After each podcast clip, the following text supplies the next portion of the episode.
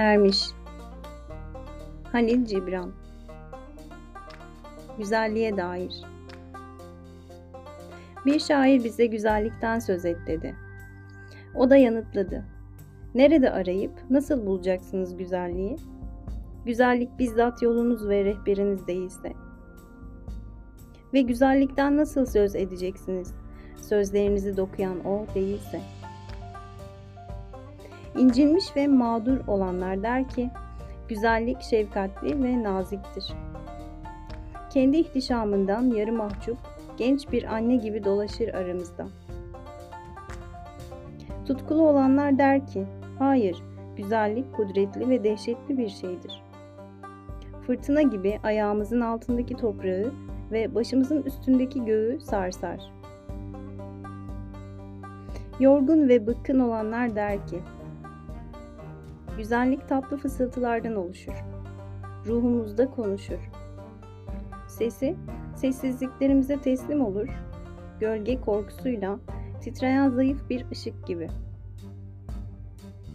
Ama yerinde duramayanlar der ki, dağların arasında bağırdığını duyduk. Bağırtılarıyla birlikte nav sesleri, kanat sesleri ve aslanların kükremeleri duyuldu.'' Geceleyin kentin muhafızları der ki, güzellik şafakla birlikte yükselecek doğudan. Öğle vakti çalışanlar ve yolcular der ki, onu gün batımının pencerelerinden dünyaya eğilmiş gördük.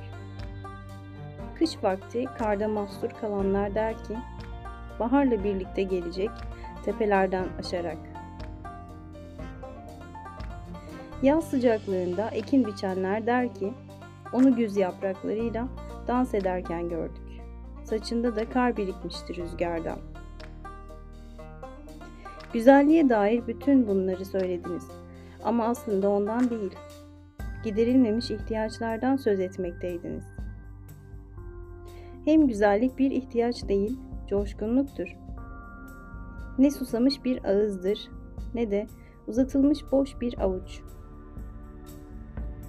Tutuşmuş bir yürek, büyülenmiş bir ruhtur. Ne görmek istediğiniz imgedir ne de duymak istediğiniz şarkı. Gözlerinizi kapatsanız da gördüğünüz imge, kulaklarınızı tıkasanız da duyduğunuz şarkıdır güzellik. Ne oluklu ağaç kabuğu içindeki öz suyudur ne de bir pençeye takılı kanat sonsuza dek çiçek açan bir bahçedir. Sonsuza kadar uçuşan melekler topluluğudur. Ey Orpheus halkı! Güzellik hayattır. Kutsal yüzündeki peçeyi indirdiğinde hayat. Fakat hayat da sizsiniz peçede. Güzellik sonsuzluktur. Aynada uzun uzun kendini seyreden. Fakat sonsuzluk da sizsiniz aynada.